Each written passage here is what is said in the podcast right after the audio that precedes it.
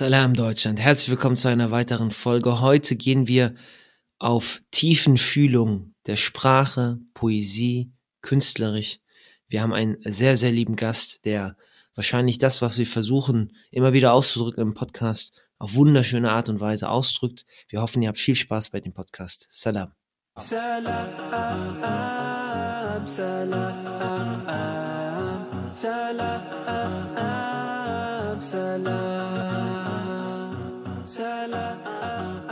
so, Bismillah, Assalamu alaikum. Wa alaikum salam wa rahmatullah. Bevor ich zu deiner Vorstellung komme, lieber Bruder, wir haben immer eine Einstiegsfrage in diesem Podcast. Und zwar, wenn ich dir einen Tee servieren dürfte, welcher wäre das und warum? Das wäre der ostfriesische Tee. Und der Grund dafür ist, weil ich aus Niedersachsen komme. Okay. Und das ist ein besonderer Tee. Man meint immer, die Deutschen haben keinen Tee, aber die haben auch einen Tee. und zwar seit dem äh, 18., Ende des 18. Jahrhunderts bereits. Es ist ein Schwarztee, eine Schwarztee-Mischung. Mhm. Okay. Und es ist eine besondere Mischung. Ähm, man serviert den folgendermaßen. Man nimmt Zucker, tut den rein, Klunchie-Zucker heißt der. Mhm, mh. Dann gießt man den Tee ein. Und dann kommt noch ein ganz kleines bisschen, äh, ich würde sagen Kaffeesahne, sagt man, aber wirklich kleines bisschen heißt äh, mit einem Löffel ein Tropfen mhm, mhm. rein. So, damit so eine Rauchwolke entsteht, die sich dann okay. nach, die nach unten fällt. Und man rührt ihn nicht um. Das ist ganz man lässt wichtig. es einfach. Man lässt es so, damit man drei Schichten hat. Oben ein, kleiner, äh, ein kleines bisschen mit Kaffeesahne, dann der Tee, das Bittere, sage ich mal, und dann das Gesüßte ganz unten. Mashallah. Das ist der Tee der, der Ostfriesen. Und der Tee, wird der in Deutschland, wächst der in Deutschland an oder importieren sie? Die importieren, also die, die Ware wird importiert. Deswegen okay, hat sogar okay. Friedrich der Große, ähm, heißt es, ne, das ist so ein Mythos, gegen seine eigene Bevölkerung dann Soldaten geschickt. Er durft, die durften den Tee nicht importieren, weil es dem Feind Geld gebracht hat. Subhanallah, krass, okay. Obwohl sie dann diesen ostfriesischen Tee liebend gerne trinken wollten, aber als, als Boykottmittel sozusagen. Genau, und die haben Folgendes gemacht, die haben sogar gesagt, damit wir von diesem Tee wieder Abstand nehmen müssten sie unsere Natur ändern, hat, haben die gesagt. Spannend, krass, okay. Sehr schön, haben wir wieder was über Teegeschichte gelernt. Und ich mache auch direkt den Schwenker zu dir, denn wir haben den lieben Bruder Ahmed Aydin hier zu Gast. Äh, ich freue mich riesig über das Gespräch. Viel über Sprache, Kunstgeschichte etc., aber vielleicht zur kurzen Vorstellung. Äh, lieber Ahmed, du hast in der wunderschönen Stadt Göttingen äh, ich glaube, studiert, deinen Bachelor gemacht und deinen Master gemacht, den Bachelor, glaube ich, in deutscher Philologie ähm, und äh, Philosophie genau. und äh, den Master der neueren deutschen Literatur. So, der hört schon, sich schon abgespaced an, weil das nicht wie so ein gängiger Studienfach ist. Vielleicht kannst du uns mal einen Einblick geben, genau wie du dich genau ausgebildet hast und wozu dich das dann gebracht hat.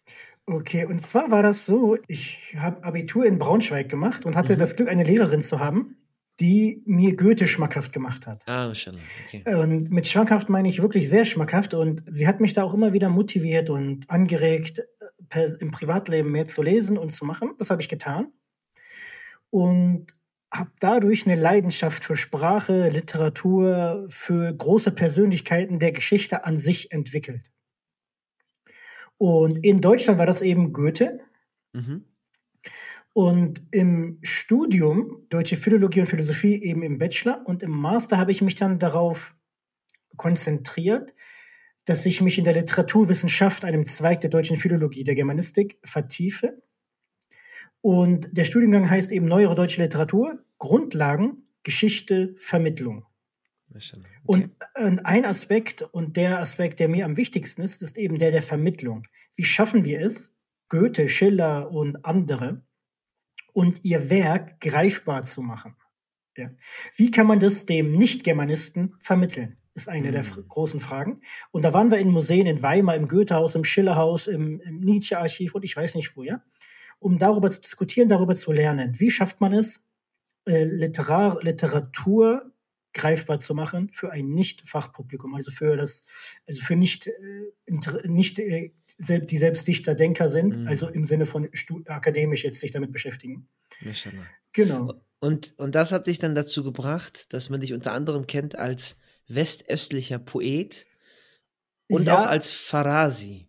Genau, und das, das ist auch eine eigene Geschichte sogar. Also der, der, der, der mein Dichtername ist Farasi Und das habe ich durch einen Dozenten an der Uni sogar die Inspiration erhalten. Nämlich sagte er, die Theorie von Hegel zur Poesie ist die folgende. Der Dichter lädt dazu ein, eine Realität wahrzunehmen. Aber er mhm. bietet nicht absolute Realitäten an. Das heißt, in dem Moment, wo du mein Gedicht liest, lade ich dich ein, stellen wir uns einmal vor, was ich sage, ist wahr. Mhm, mh. Stell dir mal vor, dieser Sonnenuntergang ist wirklich so schön, wie er war. Mhm. Einmal nur die Annahme. Versetz dich einmal hinein, bitte. So. Okay. Und das ist Farasi. Farasi heißt, ähm, kommt aus dem Arabischen ursprünglich. Im Türkischen sagt man das auch. Man sagt, ich rede Farasi. Wenn Farasi konuşuyorum, ich rede hypothetisch. Nehmen wir einmal mhm. anders.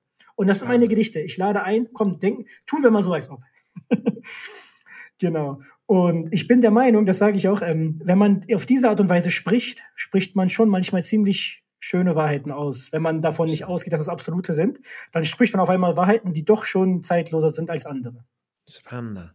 Und äh, in, in diesem Konstrukt hast du auch ein Buch äh, auf den Markt gebracht, der deutsche Divan.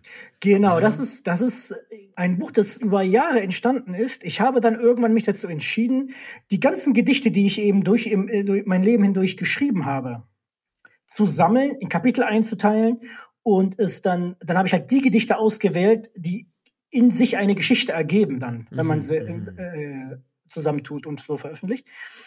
Und das ist dann geworden. Ich gehe halt durch verschiedene deutsche Epochen vor allem Sturm und Drang, also Goethe-Zeit ist das, worauf ich mich konzentriere da. Und dann begegne ich aber auch Ricarda Hoch, einer deutschen Dichterin, ja, aus der um 1900 ist das dann wiederum, und schreibe drei Gedichte, vier Gedichte an sie, an Nietzsche drei, vier Gedichte, an Noval, ganz viele Gedichte und bin im Dialog mit diesen Menschen. Ich antworte auf ihre Gedanken quasi. So wie Goethe damals auf muslimische Poeten geantwortet mm. hat, antworte ich auf Deutsche, aber belasse es nicht dabei. Ich gehe dann in den Orient. Ich nehme dann Novalis, den ich mir zum Bruder erkoren habe in Gedichten. Also ich nenne ihn meinen Bruder quasi. Mhm, da sage ich, mhm. komm, ich nehme dich bei der Hand. Jetzt gehen wir zusammen ins Morgenland. Mhm. Und dann gehen wir nach Andalusien. Dann dichte ich im Stile andalusischer, also das heißt im Dialog mit andalusischen muslimischen Dichtern. Nach Sizilien und dann in den Orient. Aber weil der Europäer eben sich schwer tut mit dem Orient, müssen wir erstmal über den europäischen Orient die, den Umweg machen. Und wenn wir das jetzt in Kontrast stellen, ja, mit dem, was eigentlich heutzutage gesprochen wird, mit dem, was heutzutage eigentlich vermittelt wird, sprich Social Media, sprich abgehackte Sprache, sprich Jugendsprache und so weiter und so fort. Das ist doch äh, etwas sehr, sehr Rares. Wie, wie gewichtest du das in dem Kontext und auch wie die Sprache sich verläuft? Ich will jetzt nicht den Case aufmachen, dass Sprache jetzt verfällt und all das, darüber will ich nicht sprechen. Aber wie, wie, wo ordnest du die Wichtigkeit dieser Arbeit ein? A, um grundsätzlich Sprache und Geschichte irgendwo zu wahren und B, eben auch so einen kulturellen Austausch gewährleisten zu können. Weil ich habe das Gefühl, zum Beispiel, wenn ich an Social Media denke, das ist so Cancel Culture, das ist so purer Individualismus, Isolation, ich bin so, alle anderen sind mir egal, ähm, Materialismus. Das ist gar nicht transzendierend im Sinne des, man schafft überhaupt eine Brücke. Wie, wie, wie bewertest du das persönlich? Ja, also ich bin nicht der Meinung, dass die Sprache ständig im Verfall ist. Das glaube ich nicht. Mhm. Sie ist im Wandel. Das ist so, das war so und wird immer so sein. Aber was verfällt, und das ist eben das Entscheidende, und da werden wir auch, ähm, können wir auch über Koran und Hadith-Literatur reden. Was verfällt, sind die Bedeutungen. Hm. Ma'ana. Das ist verfallen. Auch bei uns Muslimen. Spannend. Und zwar folgendermaßen. Wenn ich jetzt einen Goethe-Text lese, dann kann ich mich über die schöne Sprache freuen. Und wenn ich ein Gemüt habe, das auch dazu in der Lage ist, das zu verstehen, was Goethe da gemacht hat mit seinen Worten, dann werde ich mich auch daran freuen. Aber was verfallen ist, ist die Bedeutung. Also du kannst irgendwen fragen, ob deutschstämmig, türkisch, arabisch, ich weiß nicht was stämmig, ja? Wirst, findest du den Goethes Faust schön? Dann werden die Menschen einfach aus Prinzip ja sagen. Ne? Mhm. So. Mhm. In der Regel. Jetzt kommt natürlich auch immer wieder jemand, der ärgern möchte und sagt, nö, ich gar nicht und so. Ne? Aber in der Regel sagt man ja. Aber dann endet es auch schon. Okay, dann lass uns mal inhaltlich über dieses Werk reden. Mhm. Was hat Goethe wie dargestellt? So, ich gebe jetzt ein Beispiel. Wir denken darüber nach, wie wir auf Deutsch das Wort Ujub, Selbstliebe, Selbstgefälligkeit, ja, mhm. aus koranischer, also was Wichtiges, weil unser Prophet sallallahu alaihi wasallam sagt, ähm, Ujub reicht als Sünde, sagt er. Spannend. Also hab 100 gute Taten, deine Gebete und Freiwillige und ich weiß nicht was und gefastet freiwillig. Aber wenn du Ujub hast, dann hast du ein Problem. Mhm. Dann wird das eventuell nichtig werden. Es wird ausgelöscht werden, diese Taten. Es werden ausgelöscht werden, diese Taten. Eventuell. Allah weiß es am besten, aber mhm. diese Gefahr besteht. Und wie hat Goethe Ujub in Worte gefasst im Faust? Er sagt folgendes, ja? Kannst du mich schmeichelnd je belügen, dass ich mir selbst gefallen mag? Kannst du mich mit Genuss betrügen? Das sei für mich der letzte Tag. Kannst du mich schmeichelnd je belügen? Du schmeichelst mir, das ist doch Social Media pur. Du schmeichelst mir. Ja, und die Männer, die, guck mal, guck, guck mich doch, ich könnte doch da sitzen und die ganzen Gedichte nur machen, damit irgendwelche, verzeih mir, ähm, damit das andere Geschlecht sich an mir, ne, also mich, äh, an mich schreibt und guck mal hier und da. Das wäre eine Absicht, die dann eben Ujub wäre. Möge Allah uns davor bewahren. Amen. Umgekehrt genauso. Ähm, wenn eine Schwester, eine, eine Frau, ja, teilt dies und das, warum? Ja, ich will halt Aufmerksamkeit, man. Ich will geliked werden. Liked mich, liked mich, liked mich. Ich brauche das. Mein Ego muss gefüttert werden. Mein, mein Selbstwertgefühl, das angebliche, muss gefüttert werden. Meine und Frauen auf andere Art und Weise haben das. Und da kommt Goethe und sagt, kannst du mich schmeicheln, dir belügen? Wem gefalle ich denn? Ich gefalle Menschen, die eventuell sich selber nicht, sich selbst nicht mögen, die selbst irgendwelche Komplexe haben. Denen gefalle ich, statt wem zu gefallen? Allah Ta'ala und seinem Gesandten. Mhm. Den Bedeutungen, die sie uns eigentlich vermittelt haben. Das war ein kurzer Exkurs. Guck mal, das ist jetzt ein Vierzeiler aus Goethes Faust gewesen. Und darüber könnten wir jetzt mit im Prinzip ähm, weiter reden und weiter äh, ähm, uns austauschen. Deine Meinung hören, meine Meinung. Und das ist Poesie. Echte mhm. Poesie schöpft aus dem Leben. Sie ist zeitlos, weil sie zeitlose Themen behandelt. Es geht nicht nur um mich persönlich. Es geht nicht nur darum, ja, die verstehen mich alle nicht, ne? Ich, ich bin so einsam und so. Ja, dann drück dich anders aus dann drück dich anders aus. Und Goethe, das habe ich für mich festgestellt und deswegen habe ich mich auch intensiv mit ihm beschäftigt, ist ein Mann, der mir beibringt, wie ich mich ausdrücken kann, auch als Muslim ausdrücken kann, damit die Mehrheitsgesellschaft mich besser versteht. Mhm. Äh, es ist leicht zu sagen, ja, die sind eh gegen Muslime und Unterdrückung und das. Ich sage nicht, dass es das nicht existiert. Es, es existiert realer Rassismus, den auch ich erfahre. Ich erfahre Muslimhass und Islamhass. Das tue ich auch.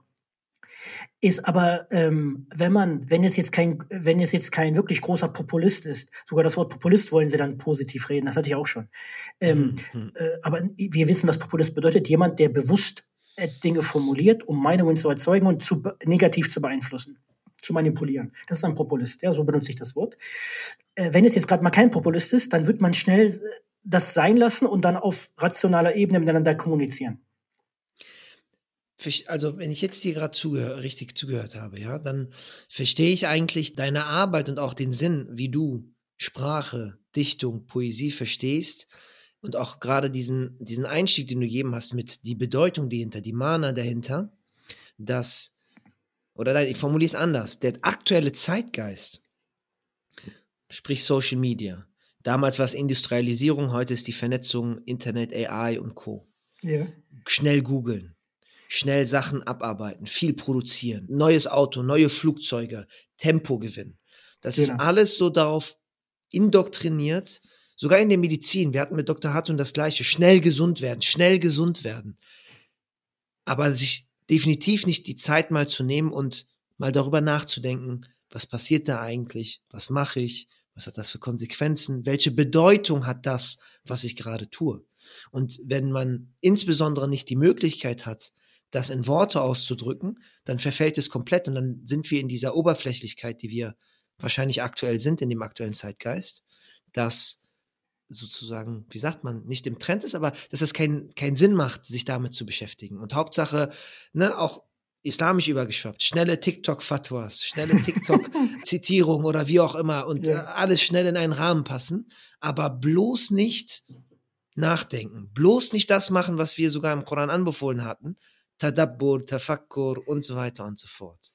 Ähm, weil man sich eben nicht damit beschäftigen will. Lieber schnell 30 Sekunden etwas erklärt bekommen, äh, und, und dann lebt man das Leben weiter. Aber was man eigentlich im Leben macht, wird dann doch auch irgendwie bedeutungslos, oder? Und das ist jetzt, also ich werde jetzt Wunden aufmachen, eventuell für uns Muslime sogar, nicht für die Mehrheitsgesellschaft. Ich habe von der Mehrheitsgesellschaft mehr Zustimmung erfahren als von Muslimen. Ich habe darüber geschrieben, darüber geredet, wie schön ein Sonnenuntergang ist. Muslime fragen mich, was willst du damit? Nicht die Mehrheitsgesellschaft. Die, das ist, weißt du, wie traurig das ist?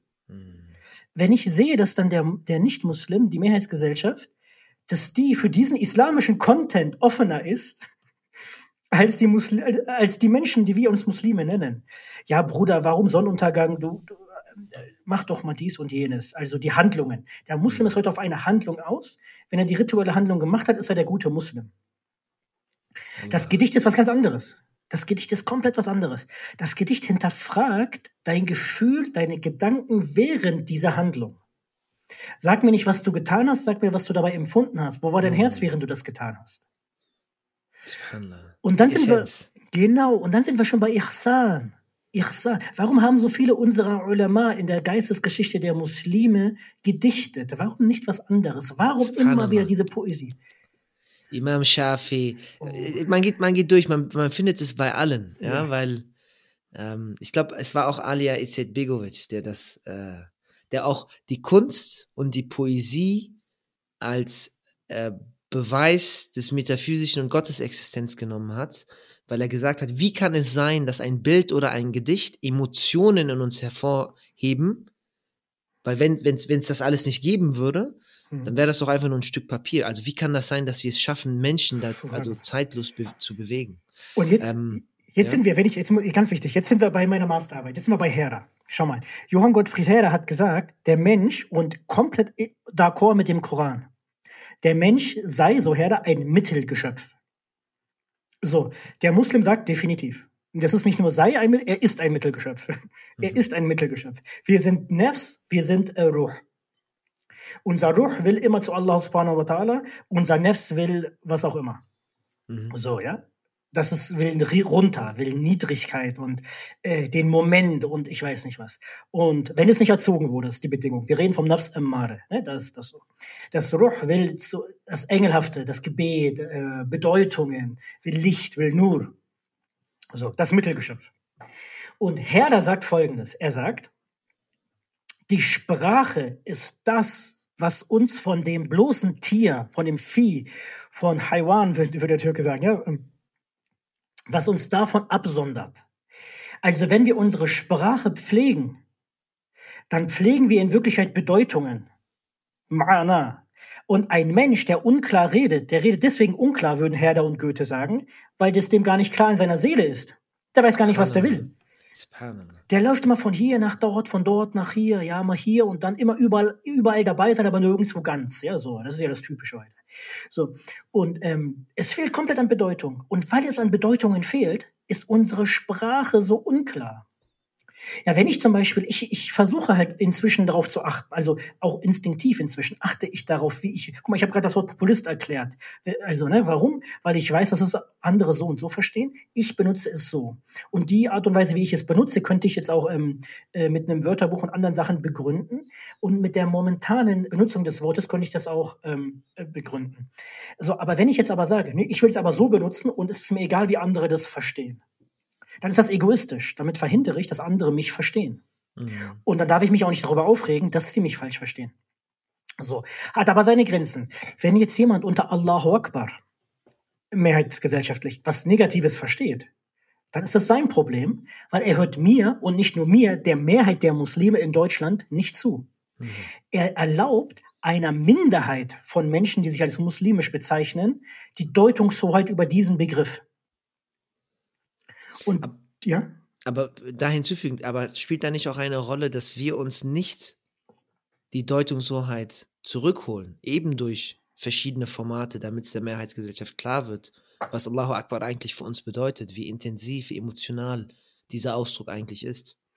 Definitiv. Und du hast jetzt wunderschön ähm, den Appell an uns selbst sofort gerichtet. Und das ist, das ist der Sinn, wo wir hin müssen. Ähm, viele sagen, die sind selber schuld. Sollen sie es richtig verstehen? Mhm. Aber die Frage ist, haben wir es denn mal vernünftig erläutert und erklärt?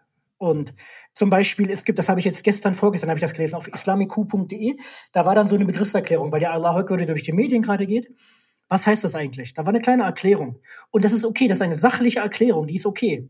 Aber sachlich, wir müssen aber ergänzend, nicht stattdessen, immer wichtig, ergänzend. Wir brauchen die sachliche Erklärung, die ist notwendig. Aber gleichzeitig brauchen wir jetzt die künstlerische Erklärung äh, im Gedicht, in einem Werk, in einem Kunstwerk, als Hatta, als, als Kalligrafie, als, ne, so. Damit man sieht, ey, diese Menschen, die Muslime, die verbinden damit noch Emotionen mehr als das Sachliche bloß. Spannend. Und wie gesagt, ergänzend. Ich habe nicht stattdessen gesagt. Das ist ganz, viele sagen, ja, aber wir können nicht alle nur Gedichte machen. Ganz genau, habe ich auch nie gesagt. Wir brauchen beides. Einmal, um die Bedeutungen auch zu haben, damit man reden kann, ja sie kommunizieren kann, aber gleichzeitig sind wir halt Menschen. Wir haben Emotionen. Fass deine Emotionen in Worte. Und das hilft dir dabei, diese Emotionen zu kanalisieren. Ich höre in letzter Zeit auch häufiger zu Recht, ja, wir sind wütend, wir sind traurig, man hört uns nicht zu. Wohin mit der Wut, wohin mit dem Zorn, wohin damit und damit. Und ich habe das früher, ähm, leider, das, das, diesen Fehler habe ich gemacht. Ich habe das früher nicht verstanden, was die meinen, weil ich ja meine Gedichte hatte. Ich habe halt gedacht, ja, wie, du kannst weiß nicht wohin damit. Du kannst doch jetzt nicht einfach wütend werden. Da muss, das ist doch nicht korrekt, wenn man jetzt einfach wütend wird. Du musst doch, ne, so. Aber da, in diesem Zeitraum hatte ich schon selber meine Poesie, um zu kanalisieren. Ich darf das aber nicht von jedem erwarten. Das ist nicht korrekt. Das wäre auch wiederum egoistisch. Mhm, mhm. ähm, man kann sich damit beschäftigen, mit Poesie, auch hobbymäßig, um dann was zu schreiben. Ein Tagebucheintrag, ein Brief, Briefformat. Es gibt so viele Gattungen der Literatur um dann eben äh, etwas zum Ausdruck zu bringen. Ja, ich gebe jetzt ein Beispiel. Ähm, ein osmanischer Sultan, Sultan Abdul Aziz, hat im 19. Jahrhundert gelebt und war zugleich auch Kalif aller Muslime und hat sich nur von Feinden umringt gesehen. Sogar seine nächsten Leute, die ihn dann letztlich auch umgebracht haben, waren äh, Spionen. Und er hat dann, in, bevor das passiert ist, aber eben einen Brief geschrieben. Literaturgattung Brief. An wen? An den Propheten Muhammad sallallahu alaihi wasallam. Und das ist Gänsehaut, Bruder. Mhm. Er hat einen Brief, er hat gesagt, ich, also sinngemäß, ich, ich weiß nicht, was ich machen soll. Ich weiß es nicht, sagt er, ne? Und gibt dir das, also, Bruder, wir, wo sind unsere Emotionen? Verstehst du, wir müssen wieder Gänsehaut bekommen. Wir müssen im, guck mal, als Mevlana, als Rumi das Mesnevi geschrieben hat, als El Rasali seine, seine, seine, seine Werke über Kalam und ähm, über Theologie und Philosophie geschrieben hat, glauben wir, dass es da keine anderen Probleme gab in der Zeit? Glauben wir, dass war Frieden, dass es kein Krieg war? Die haben es trotzdem gemacht. Und heute, das ist ein muslimischer Fehler, wird gesagt, wie kannst du dich jetzt damit beschäftigen, wenn? Aber Bruder, Schwester, wenn wir uns jetzt damit nicht auch beschäftigen, ich sage nicht ausschließlich, bitte immer wichtig, ergänzend auch damit, ne? es ist immer wichtig, auch damit, mit Sprache, Bedeutungen auf Deutsch, unsere Gefühle, unsere muslimischen Gefühle künstlerisch auszudrücken, denn nur wer schreibt, der bleibt. Das ist wichtig. Ja, was haben wir denn von den andalusischen Muslimen übrig? Ähm, da gibt es ein paar architektonische Werke, die wir da noch haben. Aber vieles wurde zerstört. Mhm. So, was haben wir aber definitiv? Was kann uns nicht mehr genommen werden? Ihre Poesie kann uns nicht mehr genommen werden. Sie existiert und drückt ihre Gefühle aus, als es gefallen ist. Von El Rundi, das kennst du wahrscheinlich besser als ich, El Rundi, die Elegie auf den Fall von Al-Andalus. Also das ist, ich habe Gänsehaut jedes Mal, wenn ich das lese. Und da ist von Verbrechen die Rede, die man unseren muslimischen Geschwistern angetan hat.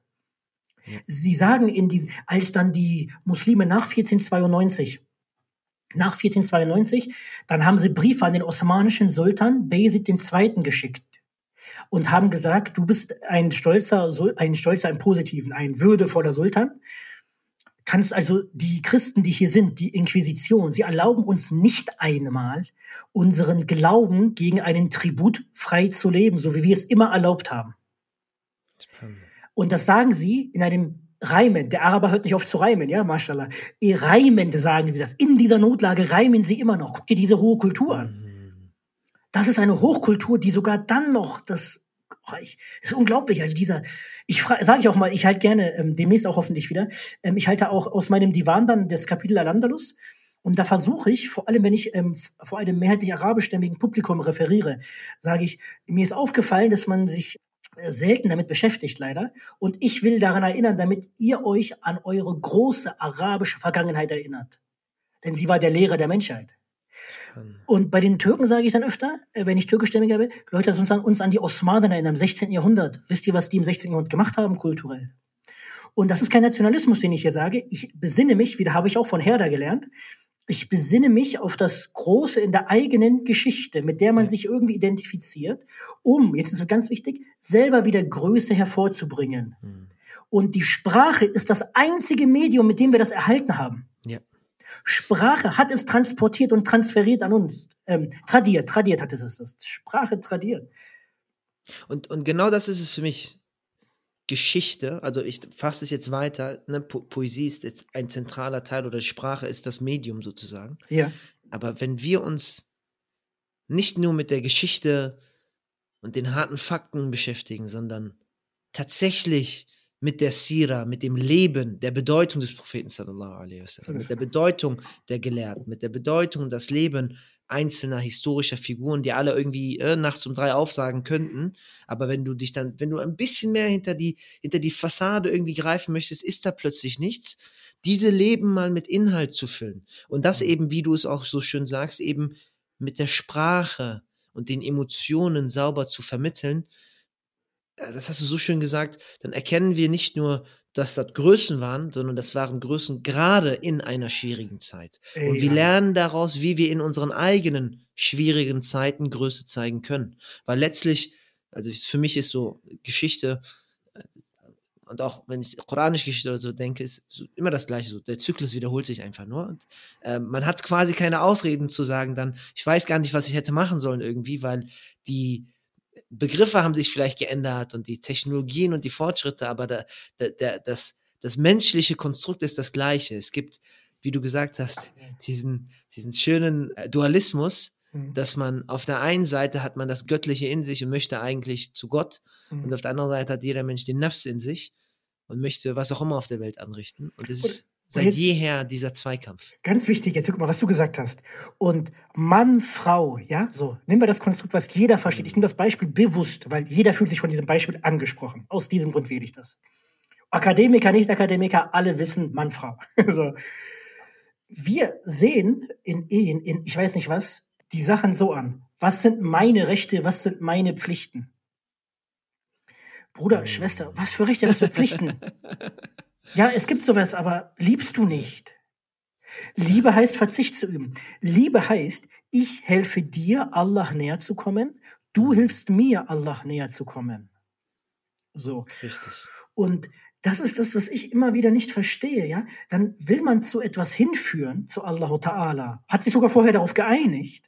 Aber dann, weil man nicht konsequent ist, fängt man Wut zu an, Wut zu entwickeln. Vielleicht da direkt einzugreifen. Du hast nämlich vorher was gesagt liegt ja. es aber eben genau nicht daran, dass man eigentlich die Bedeutung hinter dem, was man gesagt hat, nicht verstanden hat. Ganz genau, das ist der Punkt. Man, man versteht Allah, selber nicht, wo, wo man gerade steht, wo man hin will. Man hat vielleicht Floskeln, Begriffe, Sätze, Hadithe, Koranverse bekommen. Die werden auf WhatsApp verteilt, auf Social Media verteilt. Die lesen wir. Ja. Aber haben wir uns tatsächlich damit beschäftigt, A, diese zu verstehen und B, diese zu verinnerlichen, unseren Charakter, unser Herz darauf zu trainieren. Bruder, ich küsse deine, dein Herz, Bruder, wirklich. Schau mal, es ist so wunderschön, was du gerade gesagt hast. In meiner Masterarbeit habe ich das gelernt in diesem Werk von Herder. Herder sagt folgendes. Irgendwann einmal, wenn ein Mensch eine, er nennt es Philosophie, hervorgebracht hat, der Mensch, der sie hervorgebracht hat, hat eine klare Vorstellung von den Begriffen, die er benutzt. Und von den Bedeutungen dieser Begriffe, die er benutzt. Hm. So, wir nennen es nicht Philosophie, wir sagen, Allah Ta'ala hat uns vermittelt Prophet, Wahrheiten vermittelt, Bedeutungen vermittelt. Was ist Tawakkul? Mhm. Tawakkul heißt nicht faul sein, das darf niemals damit verbunden werden. So. Und was haben wir mit den Begriffen? Auf Türkisch sagen wir immer, wir müssen unsere Kavram zurückerobern, unsere Begriffe zurückerobern. Was hat der Prophet sallallahu alaihi wasallam uns für Begriffe vermittelt? Und ganz wichtig, warum brauche ich eine Alim? Warum brauche ich die Ulama? Ja, da habe ich neulich ähm, mit, dem, äh, mit dem Bruder Mohammed Matar, ähm, Ustaz Mohammed Matar, haben wir einmal ganz kurz darüber geschrieben gehabt. Der Alim führte mich zur Begriffsbedeutung des Propheten Subhanallah. zurück. Subhanallah. Denn wir verändern die Begriffsbedeutungen und ich brauche den Alim, damit er mich zurückführt zu dieser Bedeutung. Das heißt, wenn wir uns Frage stellen, ja, warum denn, ist doch alles klar im Koran und Hadith, ich kann selber deuten. Warum brauche ich einen Abu Hanifa? Warum Imam Shafi'i? Warum Imam Malik? Warum Ahmed ibn Hanbal? Warum brauche ich sie überhaupt? Bruder, wir brauchen eine Brücke zur Bedeutung der Worte. Und ich kann das als Literaturwissenschaftler, ich habe ja das studiert, ich bin jetzt offiziell Literaturwissenschaftler. Ich mache jetzt ein Beispiel. Goethe sagt Folgendes. Der Koran ist merkwürdig, sagt er. So. Ein, ein simples Beispiel, was ich häufig nehme. Zur Zeit von Goethe hieß das folgendes. Der Koran ist des Merkens würdig. Subhanallah, krass. Okay. Heute heißt merkwürdig, der Koran ist komisch. Mm, mm. Merkwürdig hieß heute komisch.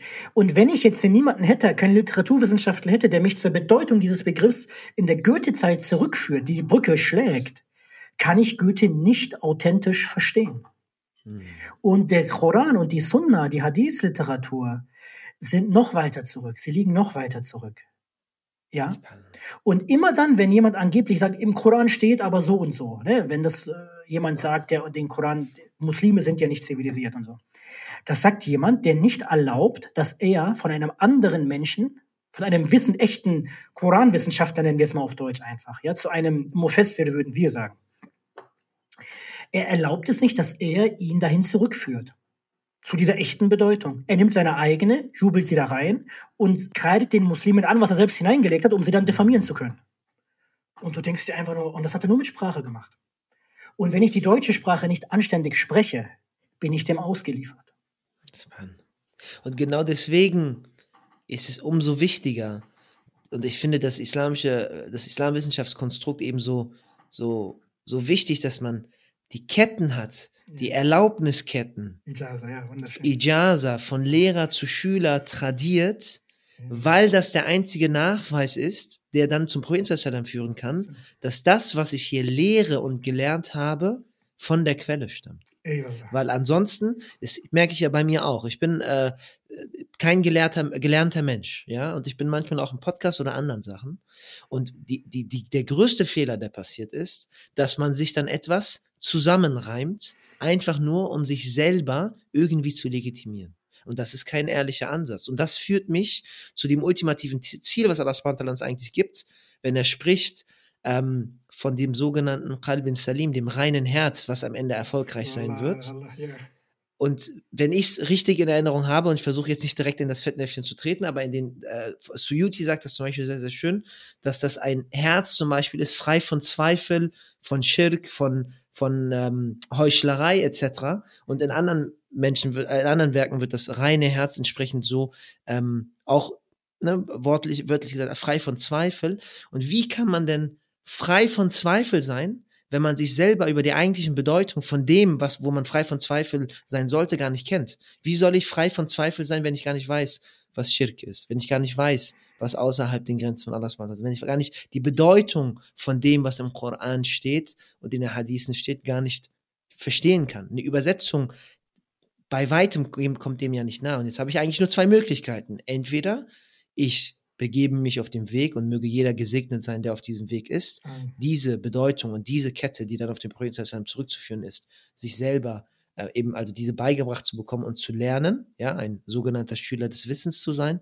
oder weil das nicht die Stärken sind und weil die Stärken von einem vielleicht woanders liegen, dass man sich eben einen Lehrer, einen legitimen Lehrer entsprechend in diesem Rahmen sucht. Und das ist so, ich fand wirklich, also die Essenz für mich auch aus diesem Podcast ist dieses, sich die Bedeutung, die Bedeutung wieder zu priorisieren und vor allem nicht nur irgendeine Bedeutung, sondern die Bedeutung, die, die Ursprungsbedeutung letztlich ja.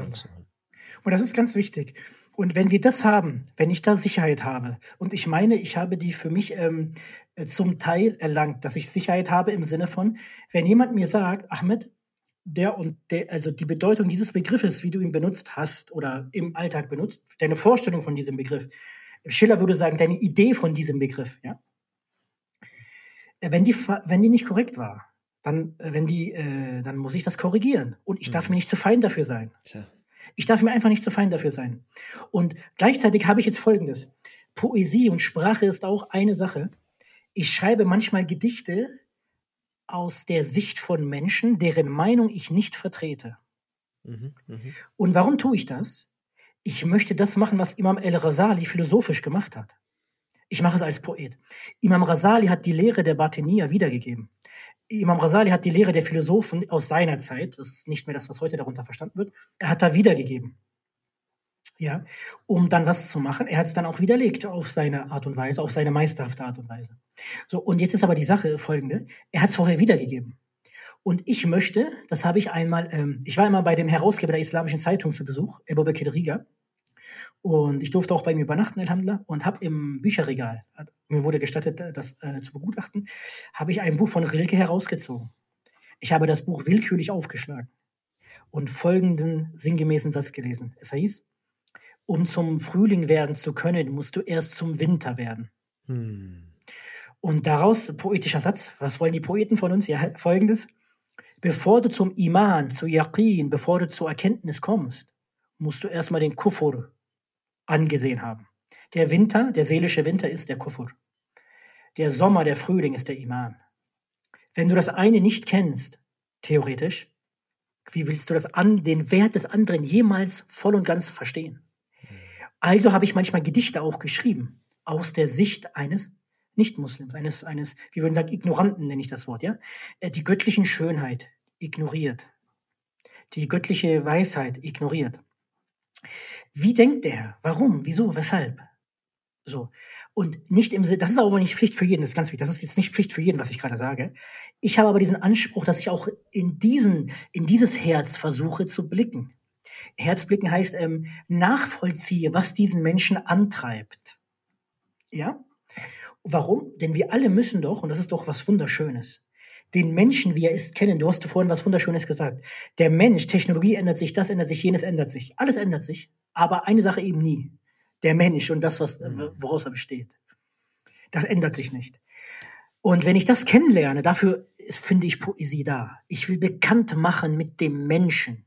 Und dazu schreibe ich Liebesgedichte, manchmal äh, bloße Verstandesgedichte, manchmal Lehrgedichte, manchmal Naturgedichte und, und, und, und. Ja, weil das alles verschiedene Facetten des Menschseins sind. Und das ist eben in der Poesie möglich. Farasi, lasst uns Farasi reden. Mhm. Nehmen wir einmal an das. Nur einmal angenommen, genau.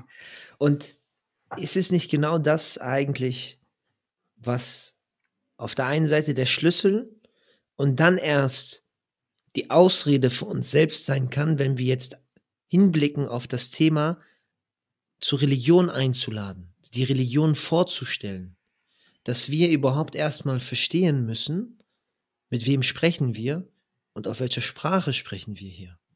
Und wie können wir diese Person erreichen?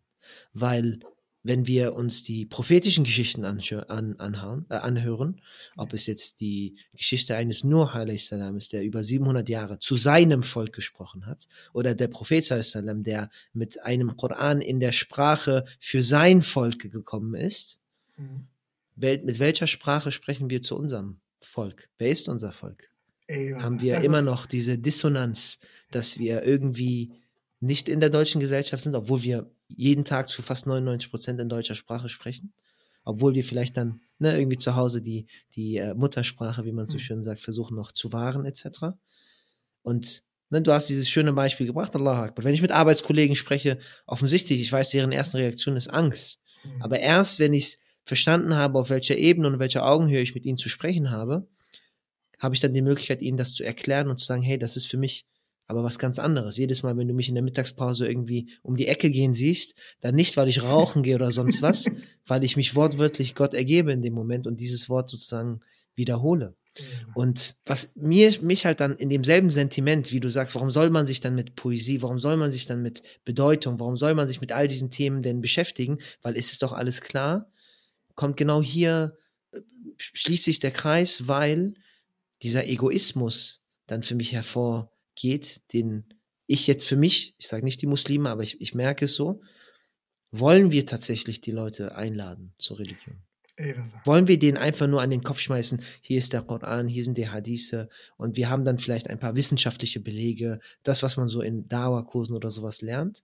Oder sind wir tatsächlich wie der Prophet sallallahu alaihi wasallam, der, obwohl er boykottiert, unterdrückt, verfolgt und gejagt wurde und die Möglichkeit gegeben wurde beispielsweise in Taif diese Region dem Erdboden gleichzumachen, weil er eben so behandelt wurde als Prophet und ein Prophet Gottes so nicht zu behandeln ist, er trotzdem gesagt hat, nein, mein Volk, irgendwann mal wird es dann vielleicht doch verstehen, weil er den Drang und den Wunsch hatte.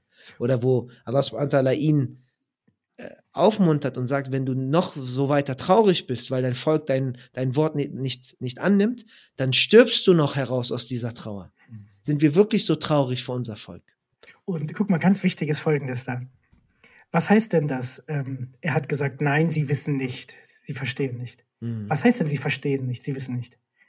Sie wissen noch nichts von Bedeutungen, heißt es. Sie haben Mana noch nicht verstanden. Sie verbinden noch falsche Dinge mit, den, mit diesen Begrifflichkeiten.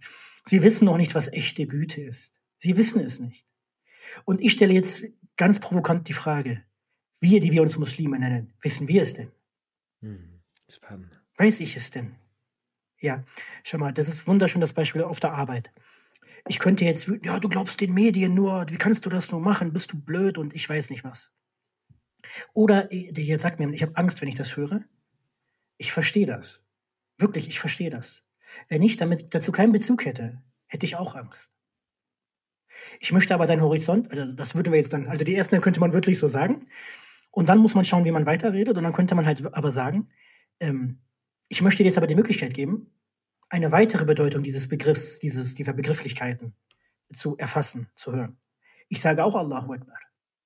Und wenn ich Allahu Akbar sage, dann staune ich. Ich gehe vor den Kölner Dom und sage Allahu Akbar. Welche Menschen haben, was haben die gefühlt, als sie das hier gemacht haben? Ob Muslim oder nicht Muslim spielt keine Rolle. Sie haben was Erstaunliches geleistet. Und der Muslim liebt die Schönheit, so wie er die Weisheit und das Wissen liebt, wo er es findet. Er liebt auch die Schönheit, wo er sie findet. Und was jetzt Schönheit ist, könnte man viel diskutieren. Es gibt Abhandlungen darüber. Das ist jetzt nicht das Thema, aber an sich wird das deutlich. Ja? Ähm, und das ist eben das Entscheidende. Schönheit, Wahrheit, ja.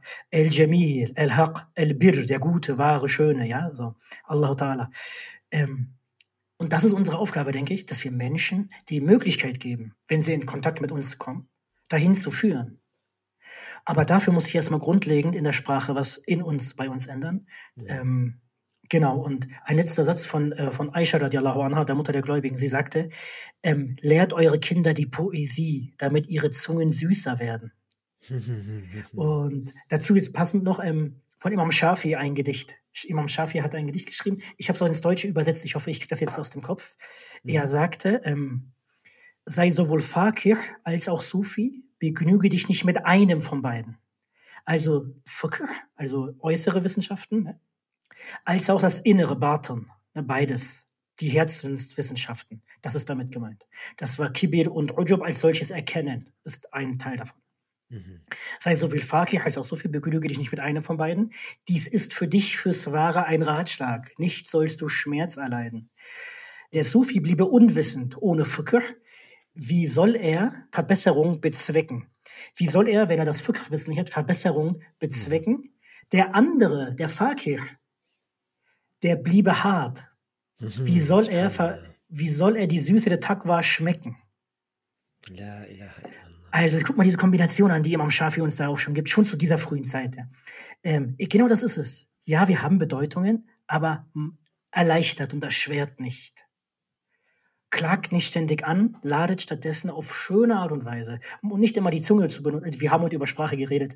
Manchmal ist das schönste Wort es zu verschweigen und durch die Tat reden lassen. Ja, solche mhm. Sachen. Also ja, subhanallah, Bruder, es gibt so viel. Äh, und Poesie zum Beispiel, ähm, manchmal, äh, damit, Entschuldigung, ich habe zweimal gesagt, ich will abschließen, aber eine Sache, das ist wirklich das, was es nochmal trifft. Dann fragen mich Menschen, warum behandelst du so viele Versmaße, Ahmed? Ja, das ist auch keine Bedingung für ein Gedicht, Versmaß und Rhythmus und ich weiß nicht mhm, was. Mhm. Aber ich mache es. Warum? Denn während ich am Gedicht arbeite, so, ähm, ja, aber die Menschen merken es doch gar nicht. Ist doch egal, ob du das gemacht hast oder nicht. Dann antworte ich, ja, die Menschen merken es nicht. Aber die Arbeit daran veredelt doch meine eigene Seele. Indem ich da diese Bedeutung, ähm, die, die, die Feinheiten beachte, daran schleife wortwörtlich, ja. Fragt man Kalligraph, warum gibst du dir so viele Mühe, die gucken sich das auch einfach nur an. Aber die Arbeit daran, an dieser Kalligrafie, die tut etwas mit der Seele des Künstlers. Deswegen ist die Feinheit so wichtig. Und, und das ist das, was letztlich eigentlich zählt, weil am Ende ist es nicht wir oder ich gegen den gegenüber oder gegen die Menschen gegenüber, sondern ich und Allah subhanahu wa ta'ala. Ganz genau. Und das ist die, das ist die Beziehung und das ist das, was letztlich zu diesem Qalbin Salim, diesem reinen Herz führt, ja. was dann eigentlich in allen Aspekten, ob es hier ist, ob sogar beim äh, Spenden ist und man hat Sorge, kommt das Geld irgendwie an und, oder, oder bei der Arbeit oder beim Fasten oder sonst was, ist immer die Frage, okay, natürlich, man muss sicherstellen auf der einen Seite, dass die Dinge ihren rechten Weg gehen, aber auf der anderen Seite, niemand kann dir in dem Moment, wo du eine Sache dann tust, aus der Absicht heraus, anders Panzers Zufriedenheit zu erlangen, das kann dir niemand mehr wegnehmen. Ey, was auch immer der Outcome dann ist. Genau. Und ich würde gerne mit einem Punkt abschließen, ähm, der mir jetzt eingefallen ist, nochmal, und, und dann können wir ähm, zum, zu, zum Ende tatsächlich kommen. Also sehr es auch wehtut, es war ein, Maschallah, sehr, sehr. Wir müssen nochmal, definitiv, Ahmed. Ähm, ist es, was mich fasziniert ja. und was ich unterschiedlich finde zu, zu unserer Zeit ist, bevor der Prophet sallallahu alaihi wasallam die Botschaft erhalten hat, die klare Botschaft, die Differenzierung, den Furqan, den Koran, war er unter seinem Volk schon bekannt als Al-Amin, der Vertrauenswürdige. Und Vertrauen hat für mich extrem viel mit Sprache zu tun, weil es bedeutet, ich kann jemandem vertrauen, der nicht lügt, der nicht in die Irre führt, der klar ist in seinen Worten, der weiß, was er sagt und was er, äh, wo, wohin er tatsächlich dann auch selber möchte. Da sind keine versteckten Botschaften dahinter. Das ist kein ähm, eigenes Interesse irgendwie nochmal gepolt und man möchte Leute gegeneinander ausspielen. Es ist Vertrauen, Integrität. Und er war als jemand bekannt, der das hatte, aber des Schreibens und Lesens nicht kundig war. Subhanallah.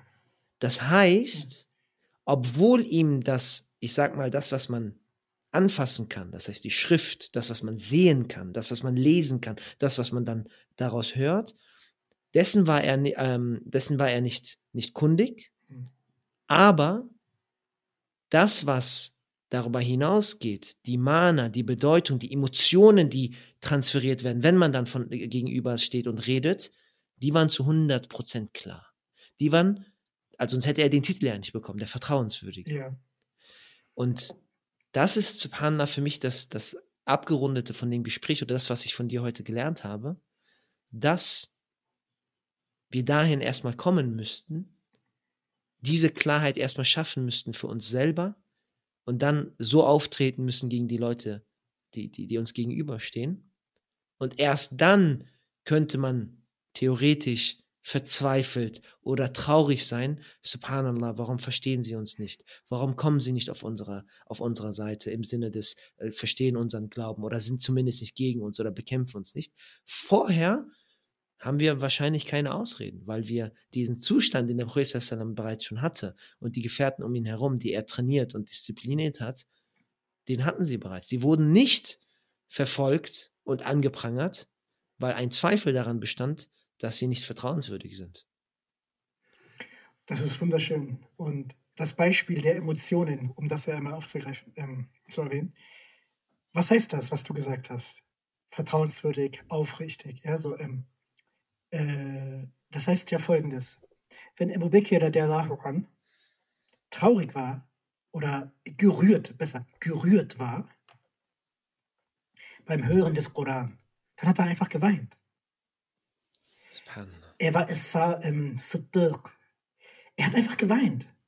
Da war kein Gedanke, was ist, wenn der Nicht-Muslim, der Muslim, wenn eine Frau, ein anderer Bruder mich beim Weinen sieht. Bruder, wein, Alter, wein doch, wenn du gerührt bist, subhanallah. Ganz ehrlich, es stört mich nicht, wenn jemand das sieht. Es ist, also ich bin jetzt, äh, äh, die beste Träne ist diejenige, die für Allah im Geheimen vergossen wird, das wissen wir. Hm. Ähm, aber es geht darum, dass ich das nicht schauspielerisch tue. Das ist wieder das Gegenteil davon. Aber es gibt eine Situation, ich bin gerührt unterdrücke es nicht. Wenn du gerührt bist, bist du gerührt, Bruder. Was soll ich machen? Bruder, da müssen wir hin. Dann sind wir aufrichtig. Ja. Und das denke ich, das ist ein Weg dahin. Also, äh, das habe ich für mich entdeckt, wirklich. Ich, wenn ich, Bruder, ich schreibe Gedichte, das merkst du ja auf Instagram eventuell auch manchmal, ähm, da denkt man sich, Bruder, was hat denn der gerade gemacht? ich habe auch den Mond gesehen. Was hat denn der da gesehen? Äh, ganz ehrlich, wenn ich am nächsten Tag dasselbe lese, frage ich mich auch, oh Gott, oh Gott, soll ich das löschen? Lieber nicht. Ach, jetzt ist einmal hingeschrieben. Egal. Ja. Aber äh, ich war in dem Moment einfach, in diesem Moment, möge Allah uns alle aufrichtig werden lassen, in diesem einen Moment zumindest, habe ich das, was mir durch das Herz geht, einmal versucht festzuhalten. Ähm, wenn ich es halten kann, wenn das da schön ist, was da auf das Papier kam, und wenn es aufrichtig war, dann gewähre mir Allah so zu leben zu dürfen. Ähm, äh, das ist eben auch die Kunst, ne? das ist ja auch eine Verantwortung. Aber diese Aufrichtigkeit eben, Entschuldigung, nochmal. Also was muss man tun, um ein auch Poet werden zu können? Ich sage ganz ehrlich, sei, nimm dir den Propheten sallallahu alaihi wasallam zum Vorbild. Ebu Bekr der zum Vorbild. Versuch aufrichtig zu sein und dann wirst du ein guter Dichter sein. Span, span. Lieber Ahmed, ich danke dir vielmals für das wunderschöne Gespräch. Ähm, ich hoffe, dass die Zuhörer sehr viel davon mitnehmen konnten als ersten Anstoß.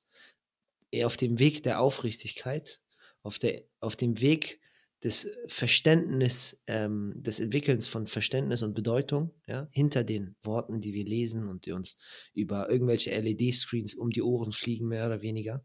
Ähm, und ich äh, freue mich tatsächlich, dich äh, schon bald wieder begrüßen zu dürfen. Ich danke dir auch von Herzen. Das hat für mich auch eine große Bereicherung, war auch eine große Bereicherung. Ähm, danke auch für die wunderschönen Fragen, die du gestellt hast. Das hat angeregt zum Antworten. Alhamdulillah. Alhamdulillah. Dann sage ich Salam alaikum. Wa alaikum salam wa rahmatullahi wa barakatuh.